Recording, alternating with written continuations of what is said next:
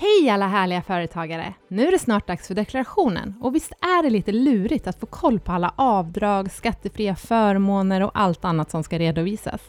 Speciellt nu i coronatider är det viktigt att få allt rätt eftersom du vill behålla så mycket pengar som möjligt i ditt företag. Därför gör vi ett specialavsnitt om deklarationen idag tillsammans med Bo Gunnarsson som är företagarexpert på Visma SPCS. Vi kommer att gå igenom alla de viktigaste avdragen, de viktigaste skattefria förmånerna och alla nyheter i deklarationen 2020. Det här vill du såklart inte missa, så häng med på 25 minuter fullmatade med tips om årets deklaration. Mitt namn är Malina Gustafsson och det är jag som kommer att leda dig genom dagens avsnitt. Nu kör vi igång!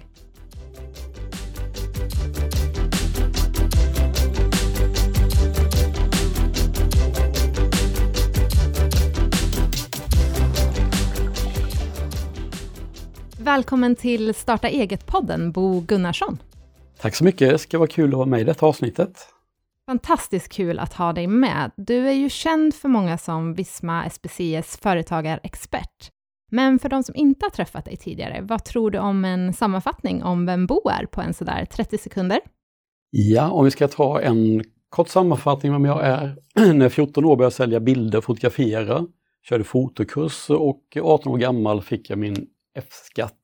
Och den har jag fortfarande kvar, så jag jobbar både med lite hobbyverksamhet men också en yrkesbana på Visma SPC som jag inledde för 30 år sedan. Jag jobbar med våra samarbete kring nyföretagande, Nyföretagarcentrum, Ung Företagsamhet.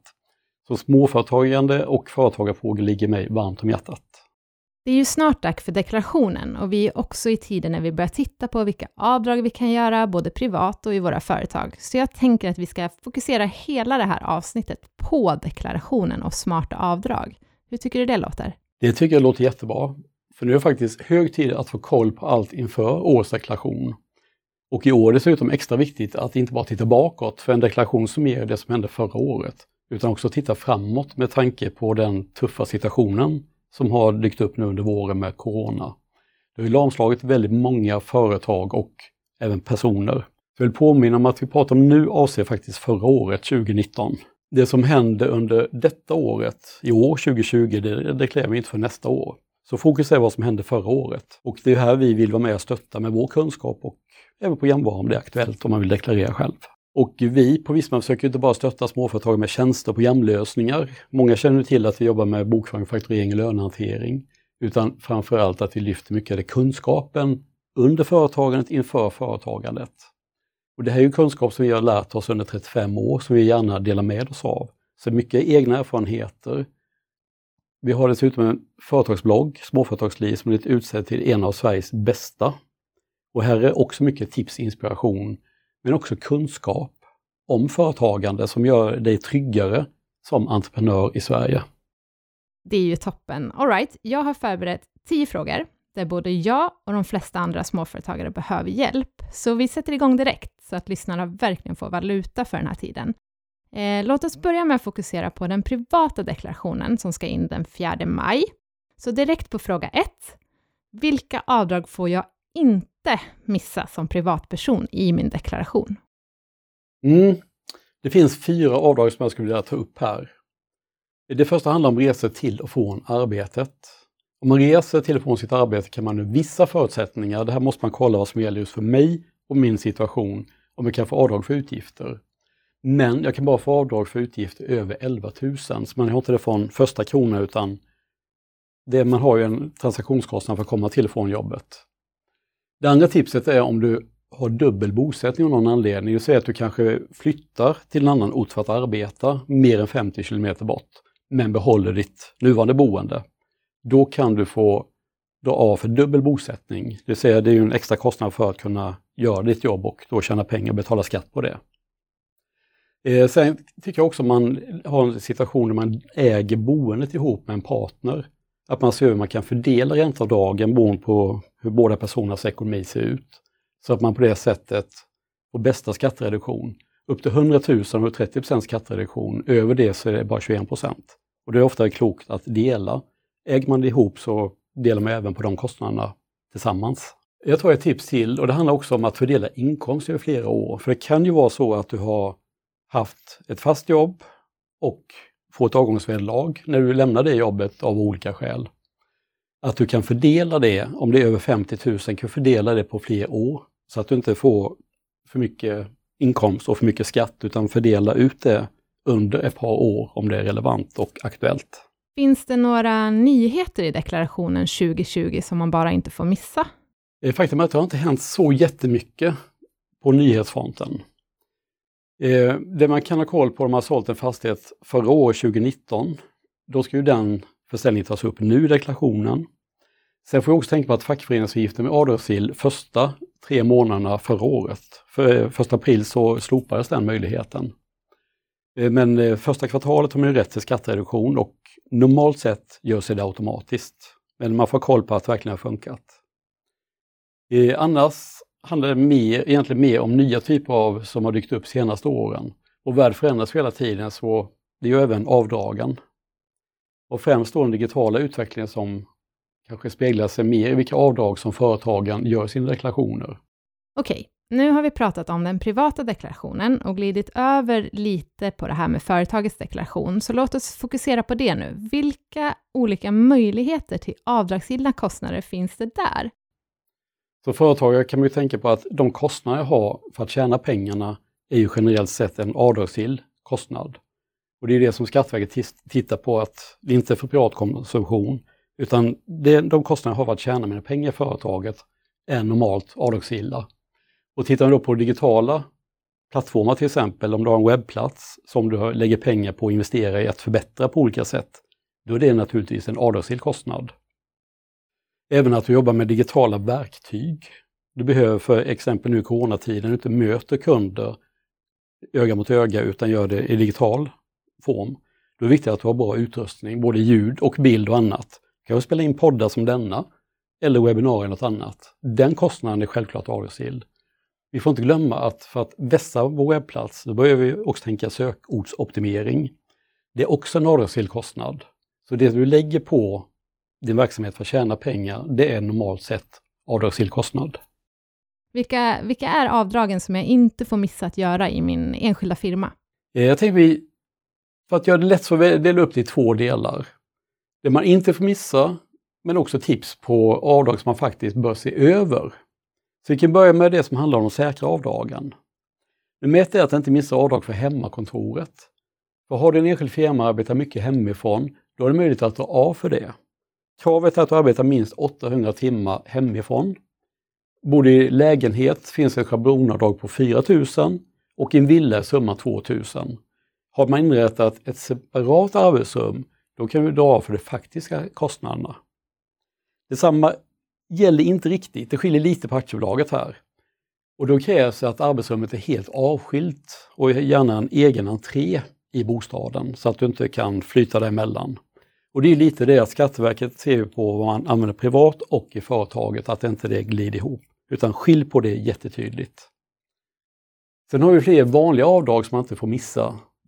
Eh, dator till exempel. Om du köper en dator till verksamheten som kostar mindre än 23 250 kronor, och då pratar vi om 2019, det är ju det deklarationen avser. Då kan man skriva av den direkt. Och det gäller allting du köper till företaget, om det är ett värde under det, då kan man direktavskriva. Men vill man inte belasta resultatet, då kan man ju faktiskt dela upp det på tre år om man vill. Men det viktigaste är att man tänker på hur länge lever en dator? För det finns ju både det, det är över halva prisbasbeloppet. Då är det faktiskt så att man ska dela upp det, men man kan också gå på värdeåren, hur länge den är aktuell. Och en dator kanske bara lever tre år. Och då är det bättre att man kostnadsför den under tre år. Och sen får vi inte glömma biltelefon. Om man redan har en privat mobiltelefon och börjar använda den i sin enskilda firma så kan man göra avdrag för den delen som firman belastade med. Om man skaffar ett helt nytt abonnemang och en helt ny mobil som bokförs firman, då kan man dra av de kostnaderna, för då är det en kostnad för verksamheten. Och många gånger är det bäst att man skiljer på privat och företaget. För då är det mycket enklare när man deklarerar om man ska få en skattekontroll, för då blir det ingen som ifrågasätter det ena eller andra. Behöver du sen kontorsutrustning, som jag tror att många som kanske har en hobbyverksamhet idag och jobbar hemifrån av de skälen vi vet med corona. då måste man tänka på hur man sitter och arbetar eller står och arbetar. Och då är det rimligt att man kan skaffa ett höj och sänkbart skrivbord, en bra stol om man vill sitta. Och stolen avgör jättemycket hur du kommer må efter åtta timmar eller fyra timmar framför datorn och jobbande. Så se till att skaffa bra grejer och detta är naturligtvis en avdragsgill kostnad. Allting man behöver för att tjäna pengar i verksamheten är generellt sett avdragsgillt. Sen kommer ju ofta frågan upp det här med fiber och internet. Men då måste man också se vilka extra kostnader har jag för exempelvis fiber. Behöver jag uppgradera till en snabbare lina för att kunna jobba hemifrån? Jag måste säga, jobbar med bild, filmproduktion, då behöver du kanske en snabbare lina. Är det berättigat för verksamheten för att kunna tjäna pengar på det, då är det rimligt att man skruvar upp hastigheten och också tar den kostnaden på företaget. Det är viktigt att skilja återigen på privat och företaget. Däremot installationen av de här sakerna är inte avdragsgillt. Utan det är någon kostnad man får ta, det är en privat kostnad naturligtvis. Mm, hur eh, funkar det med bil? Kan jag dra av kostnaden för bilen? Om du använder din privata bil i tjänsten, då kan du få 1850 milen i bilersättning. Det kan du ta ut från företaget.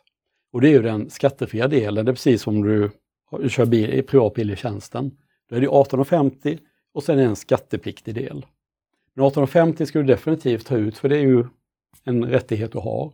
Och det täcker i alla fall bensinen lite till. Missa inte heller om du behöver köpa speciallitteratur, det vill säga kunskapsdelen, du behöver öka din kunskap för att kunna underhålla och upprätthålla och även utveckla ditt jobb. Och det här är avdragsgillt oavsett företagsform när det är ren facklitteratur som du anses bara kunna nytta av i verksamheten. Okej, det visste jag inte. Hur, eh, hur bevisar man att det är litteratur som jag faktiskt behöver i min verksamhet? Det kan ju hända så att Skatteverket ber dig skicka in dina kvitton om de tycker att någonting är konstigt eller att man bara gör ett stickprov. Att man då kan belägga varför detta är facklitteratur för dig. För det beror helt och hållet på din verksamhet. Är det relevant så är det avdragsgillt. Och det är samma sak, det är inte bara böcker man kan lära sig, du kan åka på kurser. Och det kan vara en halvdag, det kan vara en hel dag.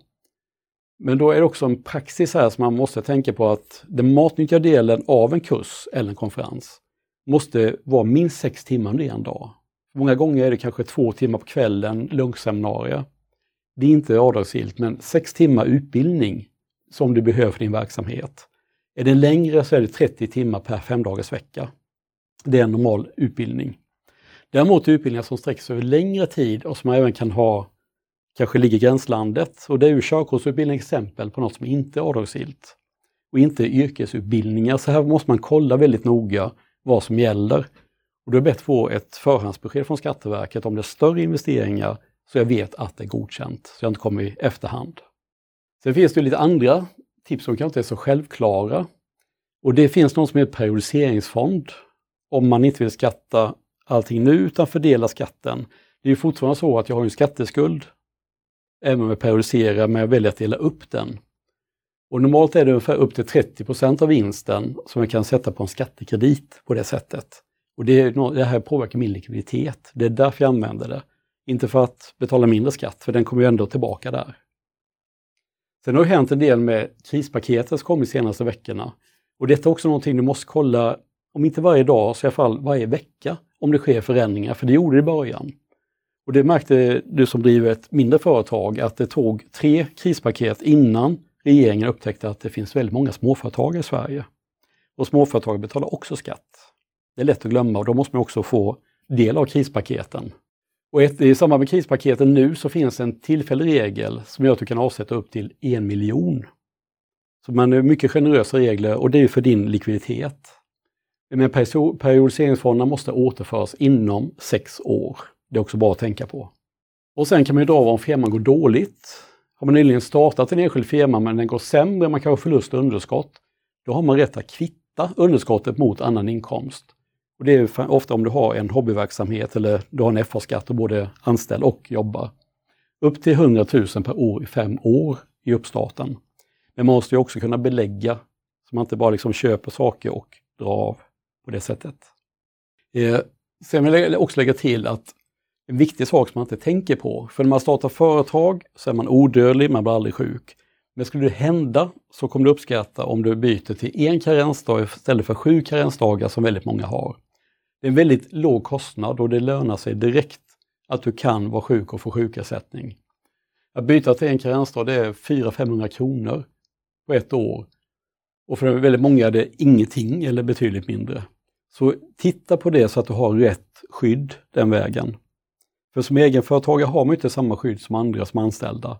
Men se över din egen skyddssituation, vad gäller för dig och vad är det optimala så att du gör på rätt sätt och inte kostar massa pengar om du skulle bli sjuk. Många och jättebra tips, men eh, om jag har aktiebolag då, vilka avdragsgilla kostnader ska jag inte missa då, som skiljer sig från de i enskild firma? Här är det väl framförallt två tips jag vill lyfta. Det första handlar om att förbereda en extra utdelning. Du känner säkert till 3.12-reglerna. Här har aktiva ägare av fåmansägda aktiebolag möjlighet att göra en begränsad utdelning från bolaget, som i så fall beskattas med 20% i kapitalskatt hos mottagaren istället för de normala 30 procenten. Och det handlar då om vilket årligt utrymme man får beräkna av för en sån lägre beskattad utdelning. Det kallas också gränsbelopp. Eh, sen kan vi också lägga till att om hela utdelningsutrymmet till den lägre skattesatsen inte utnyttjas under ett år får resterande del av utrymmet för utdelning till 20% i utdelningsskatt sparas till kommande år. Och det är bra att veta nu när vi har lite osäkra tider att du har den möjligheten. Det andra jag vill ta upp är det faktum att en privat sjukvårdsförsäkring fortfarande är en bra förmån. Det är ju trots allt numera förmånsskatt på privata sjukvårdsförsäkringar som arbetsgivare betalar för sina anställda. För arbetsgivare med aktiebolag gjorde kanske inte så mycket, men det blev mycket dyrare för de anställda. För varje tusenlapp arbetsgivaren betalar i premie till försäkringsbolaget från 1 juli 2018 blir det 100-150 kronor i ökad skatt för anställda som har låg marginalskatt och 300-350 kronor vid en högre marginalskatt. Men fortfarande ändå mycket billigare för anställda att få en sjukvårdsförsäkring som en anställningsförmån än att betala en sådan premie av egna skattade pengar. Så det har ju arbetsgivaren möjlighet att ge ett mervärde till sina anställda som man definitivt kan tänka på att utnyttja. Och frisk personal är bra personal som gillar sin arbetsgivare.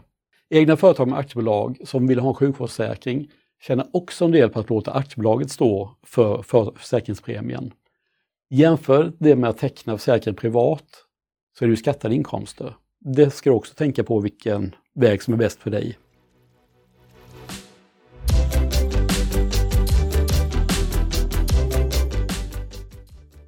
Jag är väldigt förtjust i att vi har Fortum som partner till podden och jag ska berätta varför. För det första är det vårt ansvar som företagare att välja ett elbolag som satsar på hållbarhet och ren energi.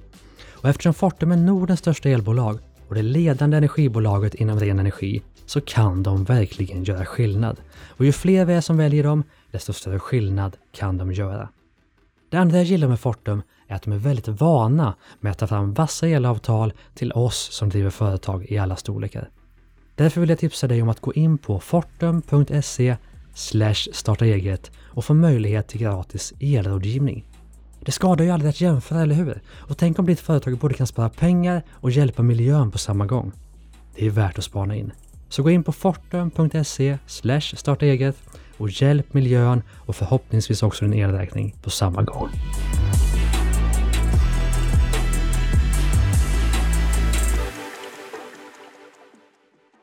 En annan sak vi skulle kunna prata om lite kort är ju skattefria förmåner. Skulle du vilja förklara lite vad det är för någonting och hur man kan använda det som företagare med enskild firma eller aktiebolag? Jajamän. Och det är många arbetsgivare som bjuder sina anställda på olika förmåner. Och detta är ju naturligtvis något som ofta bidrar till trivsel, engagemang och en bättre arbetsmiljö. En skattefri förmån är ju följaktligen inte skattepliktig och inga arbetsgivaravgifter eller skatteavdrag. Och det här är också någonting som är skillnad mellan aktiebolag och enskild firma. Som aktiebolag är även du som ägare anställd, om du får ta ut lön. I enskild firma så är du inte anställd och därför finns det väldigt lite sådana förmåner i en enskild firma. Bland de vanliga skattefria förmånerna är att anställda får frukt, kaffe, alltså det vanliga för och eftermiddagskaffe. Enklare saker, inte måltider. En annan bra skattefri förmån är att anställda kan få friskvård, motion och lite annat. Och det är också någonting som man kan sammansvetsa. Och då väljer man ofta naturaförmån, det vill säga att arbetsgivaren bestämmer lite vad man ska göra och kanske att man gör någonting tillsammans för att stärka gruppen.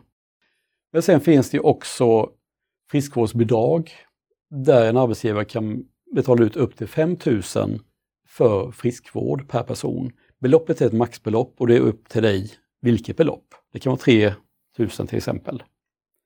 Men max 5 000.